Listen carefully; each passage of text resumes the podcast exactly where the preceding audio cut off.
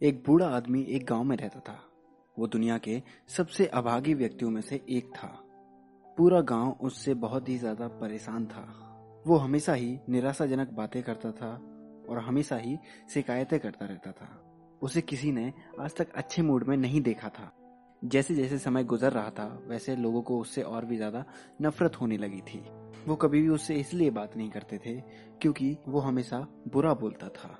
अगर लोग खुश भी हुआ करते थे तो वो उनसे निराशाजनक बातें करके उन्हें दुखी कर देता था।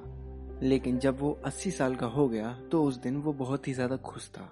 वो कोई भी शिकायतें नहीं कर रहा था, किसी से कुछ बुरा भी नहीं बोल रहा था। तो गाँव वालों ने उनसे पूछा कि, आज तुम इतने खुश क्यों हो? तुम्हें क्या हुआ है? तो उस बूढ़े व्यक्ति ने बताया, कुछ खास नहीं, आज मैं 80 साल का हो गया हूँ और पिछले 80 सालों से मैं खुशियों का पीछा कर रहा था, जिसने मेरे अस्सी साल व्यर्थ कर दिए। तो आपको भी अपनी लाइफ को एंजॉय करना चाहिए, ना कि हैप्पीनेस के पीछे भागना चाहिए। हमेशा ये देखिए कि आपके पास क्या है और उसमें खुश रहिए।